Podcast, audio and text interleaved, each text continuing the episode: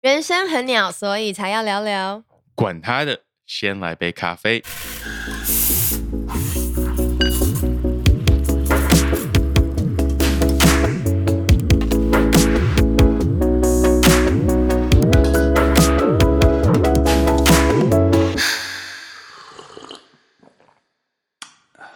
Hello， 我是 Juny。Hey， 我是 Peter。很开心又在新的一年可以跟大家在线上相会，对对对，线上相会，没错。哎 ，Peter， 你是不是很久没有回加拿大？最后一次回去，对，多久了？其实你也有去那一次哦，这么久吗？就是我跟你们家人出去玩，对，我们一起去，你跟我跟 Peggy， 我们一起跟 Ellie 嘛，那时候还没有 Raffy 嘞。哦，对，而且也还没有 COVID， 还没有 COVID， 对，出去很自由。那时候还没有，对，所以那已经是可能三年多前了。没有哦，那个四年了、哦，差不多，应该4年了，差不多。对，那我大概每2年都会回去，因为我太太的Peggy她的工作，每2年都会送我们一个机票，可以回加拿大。Oh, that's good. So it's amazing. 对，所以我从2009年搬来台湾的时候，过去这10几年，就是每2年可以至少都会2年会回去，然后有时候另外1年我们就自己买机票也有，所以我们就。从那时候到现在每2年都回去，但是我发现有个蛮有趣的一件事情。怎么样说？就是每2年回去就会看到我们大学的同学，就是因为其实我回去的朋友也只有大学的同学嘛，因为我那边我后来就毕业之后就去读神学，就回台湾，所以每次回去就跟我的同学然后会碰面，然后跟之前认识的，那会有一个很特别的现象，就是20几岁，我还记得刚回去的时候，25岁、26岁回加拿大去 visit 的时候，大家的生活其实都差不多，因为大家都才毕业3-4年而已，对，才刚毕业，然后大家开的车子、住的房子、聊的东西都差不多，但是慢慢回去这几年来，会发现大家的生活其实有开始不一样的一些的改变，对。然后可以那明显看出来就是有些不同的资产，有些资产就感觉哇好多哦，因为他开车换车了，对啊，有这个房子，然后他们有什么股票，有一些的投资，了解，那有一些就还好哦，哇，就可以看到大家的生活，明明是同年龄，可是已经有不一样的生活形态，对对对对 ，interesting， 哎，这倒是真的哎，因为像我们的年纪都已经30好几了。真的已经跟毕业有一个 gap， 对，一个距离了，所以其实在这段期间，其实真的我的同学跟我身边的人也都慢慢走向很不一样的发展，这样子，对啊，所以其实你看到这些，那老实说啦，因为我们都在教会工作，所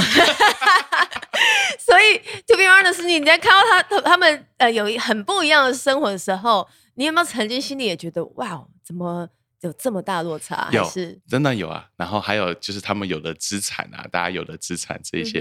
可能每个人都会有觉得一些的落差。对，所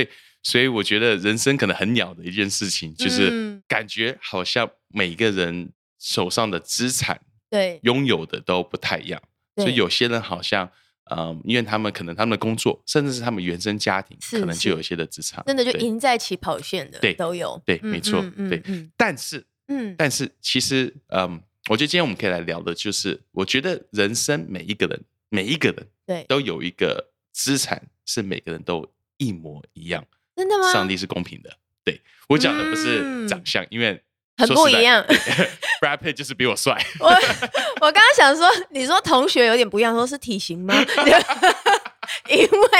毕业后大家也是会有不一样的发展，对，所以外形绝对不会是一样的资产，不会，我觉得外形不是啊，因为当然每个人在神的眼中都是美丽对对对对对，但是在别人的眼中不一定是这个样子，所以我觉得当然外表我觉得其实都会有不一样，但是我觉得有一样每个人都有一样的资产，就是我们的时间。哦呀，每个人都有一天24小时，每个人一天都24小时，不管你今天是做什么工作，你今天是男生你是女生，你今天是几岁，你今天是任何的一个在任何的家庭的长大，有任何的学历的背景，你一天就是 20 4个小时，这真的是全然公平的一件事、欸、对，没有人有多1秒钟或少1秒钟，而且这24小时我觉得是要把它当作是，不是有时候我们会把时间当作是一个消耗品，嗯，所以、英文有句话叫做 kill time， 嗯呀呀、kill time， 因为消磨时间，因为你只是把时间因为你等待下一个东西发生，所以就把中间的时间就是算的 kill time， 对、那这样子的话，其实把时间是当作是一个 consumable， 就是它只是我们去消耗品而已。对。但是我觉得时间应该是用一个资产的方式去思考它。嗯，对。那如果是用一个资产的方式去思考它，我们在想的不是我怎么去花我的时间，是我在想是怎么去投资，把我的时间当作是我的一个资产在做投资。但这样讲很奇妙，因为比如说财富、或是金钱，你投资可能会翻倍、3倍，或是爆发性的成长。可是你时间你怎么投资？就是24小时啊。没错，对，你说的很好。对，因为你时间你刚刚说的很好嘛，就是你的金钱、你的任何的 equity、任何的股票 stocks， 或是公司的 shareholder 这些的 shares 都有不同的你可以。因为好的投资可以有得到更多， 对，它会去成长。时间不一样嘛，你怎么去管理你的时间？到后来你还是就只是有24小时，没错没错。所以为什么我会觉得我会觉得在所有我们的资产里面，其实时间是最宝贵的，因为你再怎么管理就是只有这么一点点。但是你要去想的是，你把时间换成什么东西。就是你把一个时间，因为你人生一天就24小时，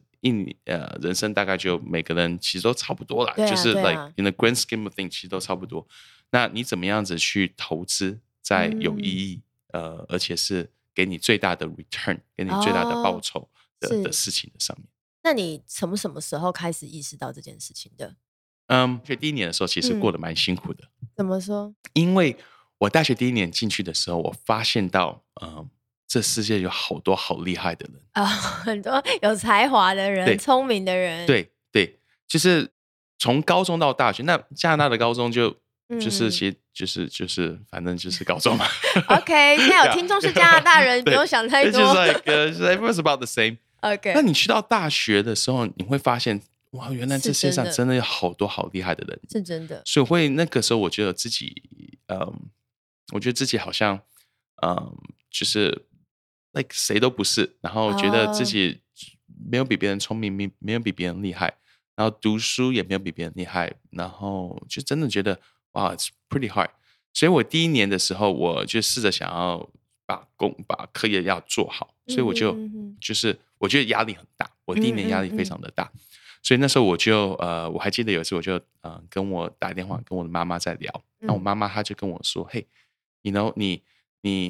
just do your best right， 然后但是她跟我讲一个蛮重点，她说你要去思考你要怎么去花你的，就是不是说花，就是 how do you manage your time， 怎么管理你的时间。对，然后她那时候跟我讲个 idea， 她说你这样子做，就是你把你的要花时间在读书的上面做一个管理，就是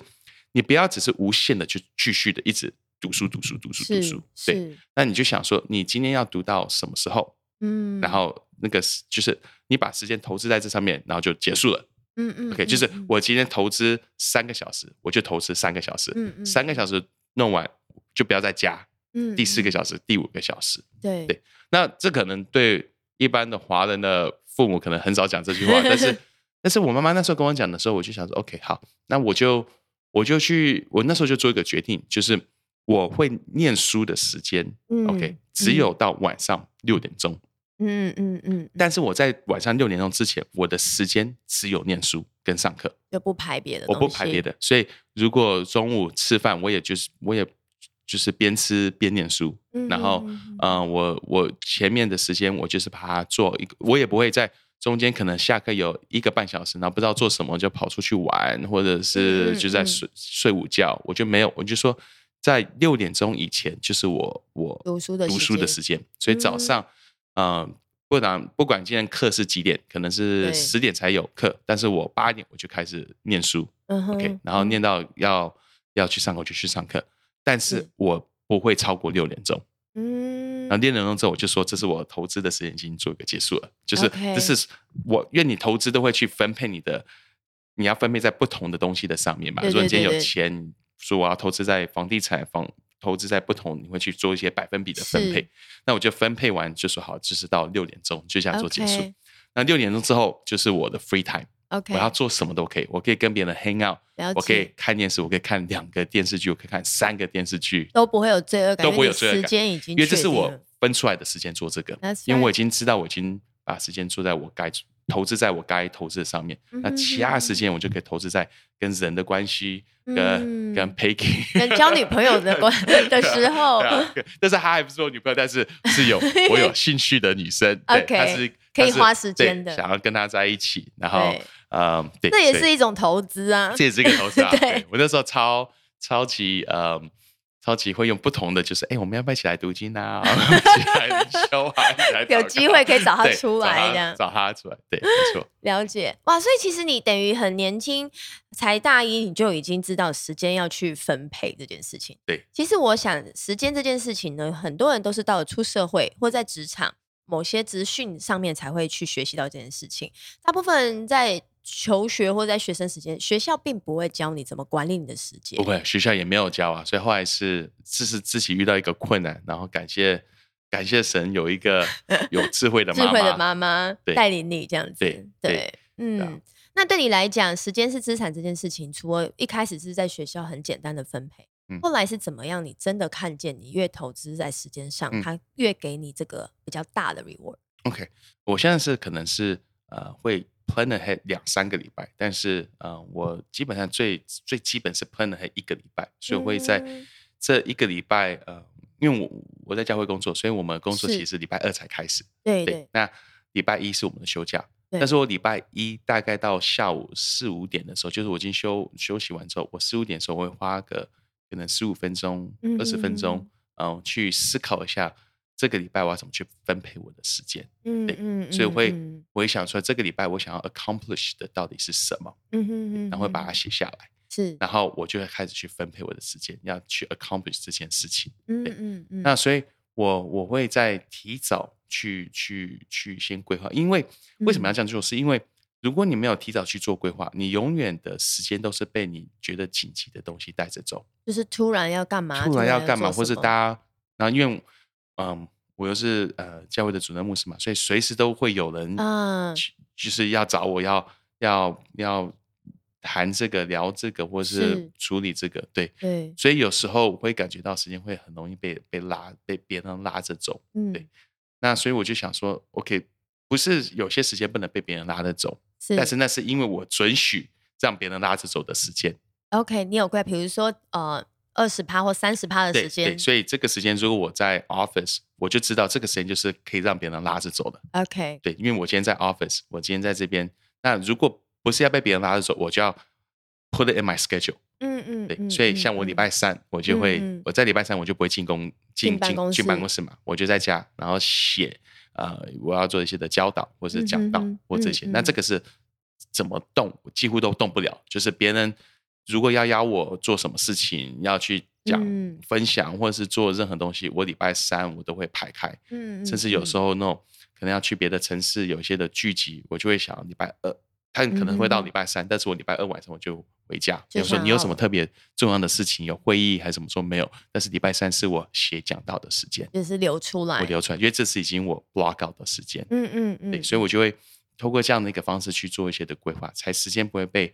当下感觉到觉得很紧急的东西带着走。那我们都知道，就是时间管理的法则，就是优先次序，越重要的就像你说的，你觉得这个教导跟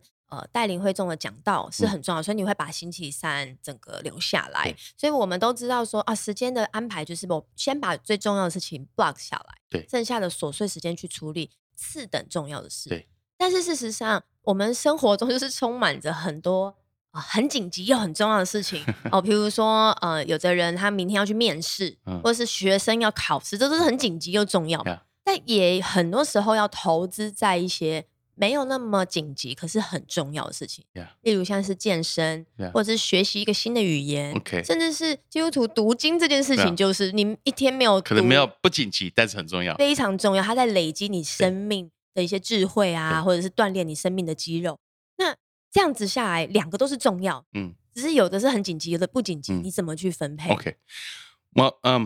第一个我们要先去认清就是紧急这件事情，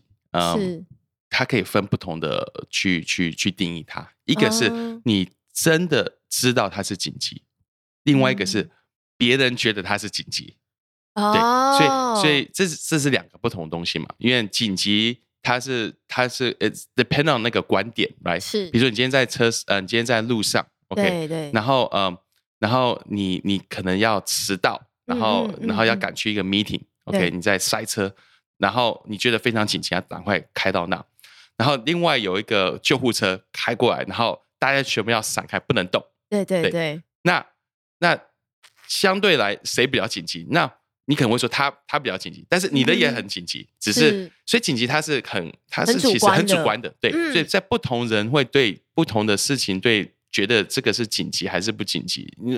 了解我的意思吗？他上了标签会不太一样，对，上了标签不太一样，所以我们要先想知道说紧急这个标签，要小心不要随便乱去贴。你贴久了，其实就如果每件事情都很紧急，那可能有两个原因，就是你没有很会管理你的人生，所以 everything is a crisis，right？ 这个好紧急，这好紧急，好紧急，那边又要扑火，那边又要救火，对，因为你平常没有把它管理好，所以就会有很多要扑的东西。那另外一个就是很多时候别人会觉得很紧急的东西，但是因为当下那个人对他来讲是很大的影响，所以他一定会觉得很紧，这是一定的，这不是他的错，这也不是他感觉错或是怎么样，但是他今天到你的手上。你要去决定这是对你来说是紧急还是只是对他来说是紧急，了解，对，那你要去解决对你来说是紧急的东西，对，不然我们永远是去帮别人去解决他紧急的东西，对，所以 compare 你自己的紧急事件，如果今天突发一个别人也很紧急，你要先处理的是自己觉得紧急的事情，对，你要问你自己这对你来说是不是相对是一个紧急的， OK，那什么样子可以让我们更多因为我们想要做的是不要让太多东西进到紧急的这个 category 这样的一个归纳的里面，紧急要留给真正紧急的事情，那怎么样子不要让太多的东西不小心就掉入到这样的一个分类 category 的里面，就是你生命中要留很多的余地 margin，你的 margin 越大会感觉是紧急的事情就越少。比如说是有时候可能你跟一个人 OK，中间有一些的冲突，OK，那这个冲突很大，那会不会紧急？ Well it depends， depends on 你跟这个人的 relationship 里面有没有足够的 margin， 足够的余地。像我因为我跟你关系其实我们蛮 close 的，我们很多年的朋友，所以就算我跟你大吵一架我不会觉得是很紧急的一件事情，因为我不会觉得我大吵一架明天我们就翻桌子，然后我们就不见面了，或者什么，你了解我的意思吗？对，所以如果吵完一架，你要马上去处理，这不一定是要马上就要去，这可以是一个礼拜之后，这个慢慢的我们再去聊，然后把这个东西，因为这个是重要，但是没有这么紧急。但是如果一对夫妻，他平常就已经快面临到崩溃的那种，他生命中彼此没有很多的 relationship equity， 已经不讲话很久了，已经关系很差了，对，那可能一大吵一架，那个就很紧急了，那可能就会爆发一些很严重的事，可能第二天就找律师了，有人搬走了，对，就已经搬走了，对，所以So I think 我们要怎么样子让一些东西不要这么容易进到紧急，就是我们生命中要留出一些的余地，所以这某些的时候代表我们要慢下脚步，有时候代表我们要不要这么去冲，是，有些时候代表我们要去就是 again 把时间当作是投资，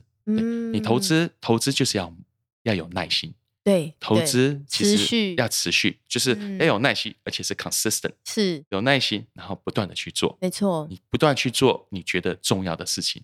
不断的去做你觉得有价值的事情，对，不断的去做，长久以来你的时间换来就是人生很多不同的 equity、relationship 的 equity、或者是、也有可能是财务嘛，财务上的这些的都有，所以第一个就是我们要先去降低这些的 margin。 那我为什么会有这样的一个想法，是因为我很多年前有听一个人他分享，他说他分享是表示那个贫富的差距，然后他分享一个 idea， 他说因为他在讲说为什么人一定要留那个储备金，就是紧急预备金，对，就是可能很多人会说你至少有3到6个月，对，就是如果你没有工作没有收入任何都没有，你还是可以有足够的空间，对，你不要每个月都成为月光族，把钱进来全部花光，甚至都有卡债，对，因为你就没有 margin 在你的里面，没错。所以他那时候我听他分享，他说为什么感觉上很多的时候越富有的人他们越不会觉得好像人生很紧急，因为他们生命中他们财务上有很多的 margin。 所以他就做个比喻，他说他是在美国嘛，所以他就说在美国其实都要开车去上班，对，不太可能不开车去上班，车子对你来说很重要，对。但是他说如果你今天是很穷的，那你的车子坏掉，是你修这个零件需要$800，是，但是你现在就是没有800块，那你就没有办法去修这台车子，你可能就没有办法去上班，你可能就 lose 掉你的 waitressing 的 job， 或是 lose 掉这个，因为你就没有办法准时去，或是没有办法到，是，然后你就会进到更惨，因为你连赚钱的方式的能力都没了，你也没有办法去弥补这800块，所以就 perpetually 你会一直在 crisis 的里面，不断一直在就是那种危机的里面，对，没错。但是因为你没有在你生命中留出任何在钱上面的 margin， 所以他说你要留出那个 margin， 很多事情就不会这么的紧急，所以这是我自己在做自己的财务管理，或者是整个教会的财务管理也是一样，所以会有我们至少教会有6个月的预备金，就是如果有6个月发生什么事情，我们都还是 OK， 对，那这样子就不会觉得好东西很紧急哦，这个怎么就不会有很多东西，你就会知道有些的空间可以让你去做一些的决定，做一些的政策的改变或是什么的。所以意思就是说，趁这些事情不会到有一天变成超级紧急之前，你就要把它当做不紧急但是重要的事情，慢慢的去投资。没错，你这样子讲得很好，没错，对啊，就好像我那时候其实离职之后，有一段大概有1年8个月，我也还没进去到教会工作。那1年8个月，我后来才意识到说，哦，原来我在前面工作的时候有不断的存钱，才让我有这个空间，对不对？我可以去更多的去寻找我想要走的方向，或是重新来整理我们的人生，甚至婚姻也是嘛，有很多事情都是这样。怎么说婚姻？为什么你会说到婚姻？其实婚姻我觉得像我跟先生结婚的时候，我们婚前就决定要一起存这个紧急预备金，对，那其实我们并不是过到超富裕超富有，可是我们每次我们就是慢慢的为未来预备。那比如我们有点像是这2个月存到了一张餐椅的钱，我们就先买一张椅子，下个月再买第2张椅子对，那虽然是这样，可是我们就不会等到真的是完全需要一个很大笔钱的时候，我们就什么都没有，然后很紧张。如果我们一开始就把所有的钱拿去投资4-5张餐椅，买很好的家具，其实那个没有那么紧急嘛，对，那我到最需要紧急的时候，可能我或他哪一个人生病了，对，我反而没有这样子一个余地，一个空间可以去做。那所以我刚听你讲，我觉得哦yeah， 其实我们做得不错嘛，这样 good job。 对，可是其实我自己，我跟认识你很久，我觉得有一件事情是我一直在你身上学习，就是你总是做提前预备这件事情。对，我觉得这是我们很多人，你随着年纪越增长越需要学的，因为我感觉我的人生越走越到成长，或者是越来越老我生命会有越来越多事情会责任在我的身上，所以如果没有提前预备，你就很像是17-18岁一样，你还在过一个没有明天的日子，这样子。对，其实因为这圣经上有很多对这种的教导嘛，教导就是你怎么对明天做预备，你怎么去 prepare for。其实整个基督教在讲就是你对永恒在做预备嘛，对。所以其实我觉得整个我们整个信仰根基就是你要把眼光放得远，对，是。那我曾经听过有一个人家分享，他说当我们如果我们的眼光，我们在做任何的决定没有去考量到永恒这件事情的话，我们所做的决定都会是愚拙的。Yeah. Like any decision that we make that does not take eternity into consideration is bound to be foolish. 他的意思就是说，我们在做任何决定的时候，眼光一定要放得远。这件事情它会影响的不是只是现在，是未来。那我会喜欢对未来做时间的分配或预备，是因为可能当然是我个人的个性本来就是有些人是比较随性，那我比较不是，我会去喜欢去做预备，我想知道 beforehand 接下来会发生什么事情。但是我觉得这不是只是个性的问题，因为我觉得这是我们人的一个特质。我觉得人跟其他的动物当然有很多不一样，但是我们其中一个很大的不一样就是 we have the ability to imagine into the future。我们可以去想象到接下来未来3年5年，但我没有跟狗聊天过，但是我在猜一只狗我会想到它10年之后要变成怎么样子。I don't think 一只狗在想这个东西，所以它不会自愿去受训。对，我也在想一只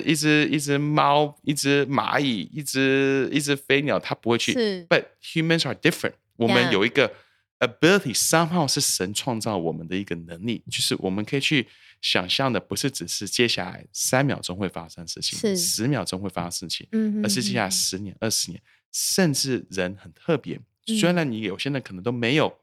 信仰的根基，他们也会去想象死后会是什么样子。没错没错，对，所以这已经是你都已经看不到的东西了，摸不到，但是你还是会对这个有一个想象，或是有一个问题，或是有这样的，就是 This is how God created us。 因为我们的受造，其实圣经说我们受造就是神把永恒放在我们心里面。的意思就是我们 somehow deep inside of us， 我们都知道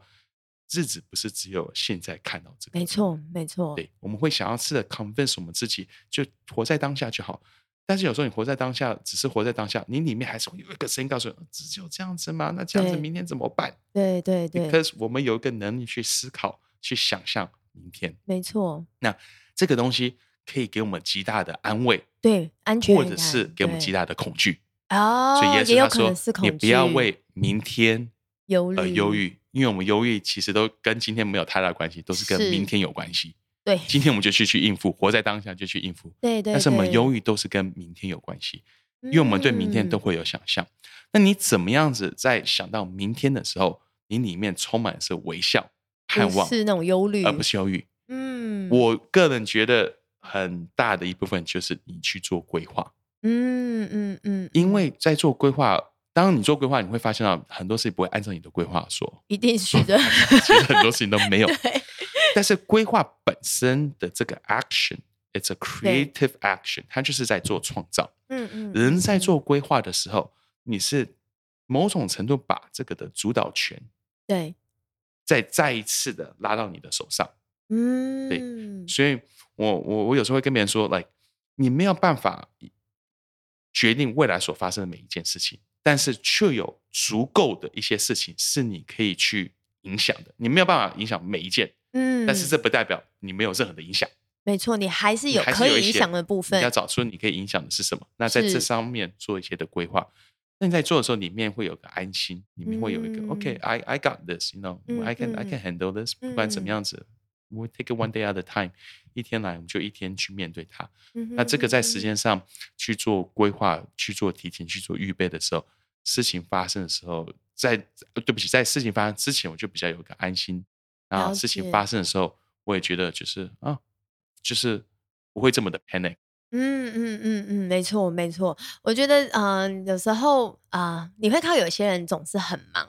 但你会看到有些人你会形容他不是忙，他只是时间排得很满。对，我觉得这还是有落差的。对，忙碌就是一直在为很多紧急的事情不断的去交火，不断的去救急，不断的但是我们期待是我们可以的话，不要浪费你的时间，蹉跎你的时间，是把你的时间可以排满。对，可是是投资在你刚刚说有意义、永恒价值的事情。蛮有趣的是 again 因为我是牧师嘛，所以我很多的例子都会来自于圣经。但是你看耶稣他的在福音书里面，在圣经里面每次形容他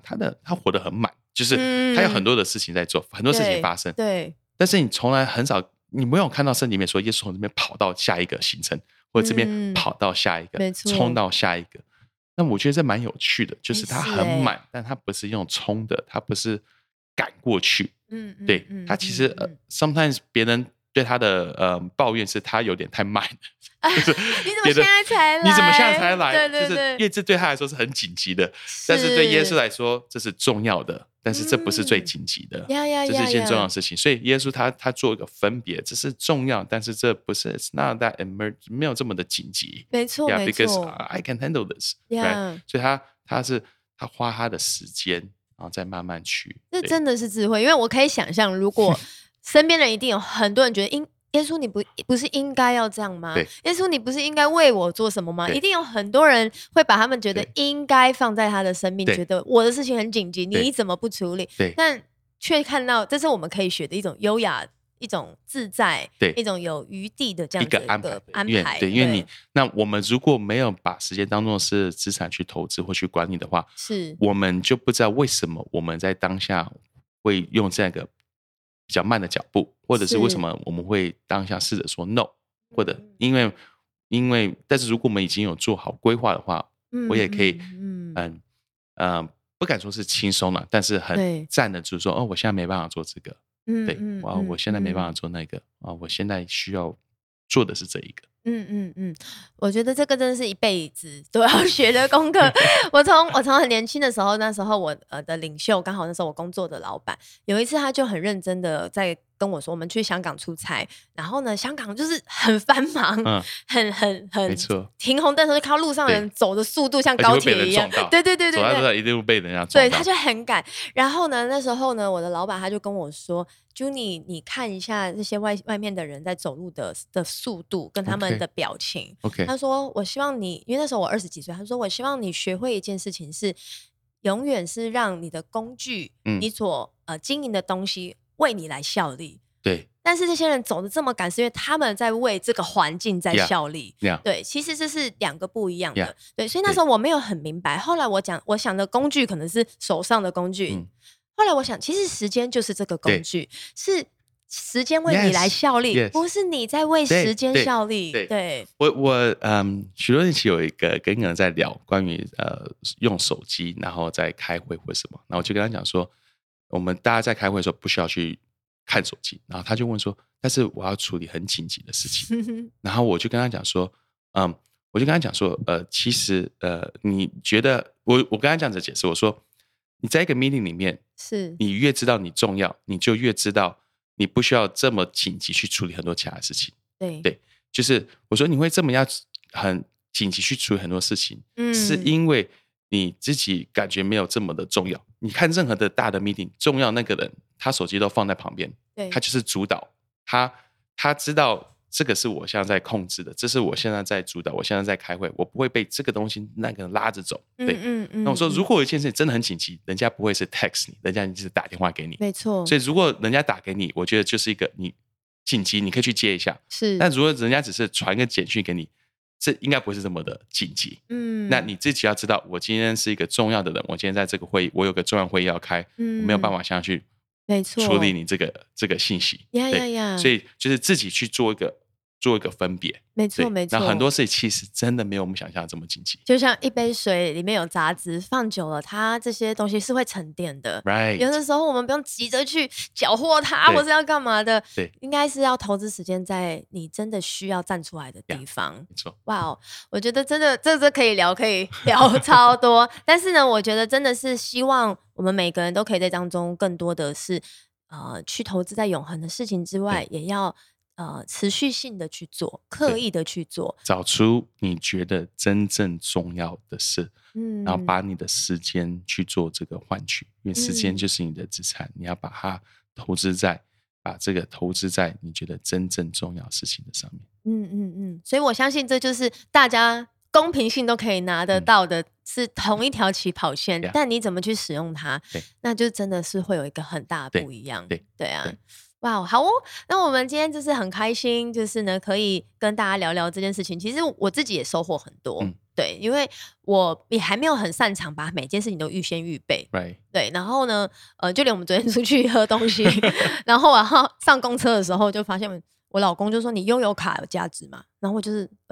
没有，对，不确定。然后我后来我先生就说还可以刷两次啊。更好的算一次，对，但他就说，其实他讲，我其实这是很小的事情，我就意识到说，我可以在很多事情慢慢的开始学会提前预备。对，可是其实我不需要把我的生活绑在这么小的事情，却没有预备，然后呢，让我们可能会错过公车或者是干嘛，让生活更困难。对，所以其实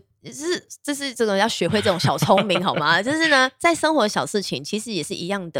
样的 principle， 就是你要提前做预备，为未来做准备，不会在最紧急的时候你火烧屁股。对，你越早做预备，你要花在这件事情上的时间通常会比较少。对，你在一件事情没有去做预备，后来其实是消耗你更多的时间，反而是更多的。所以你如果提早做预备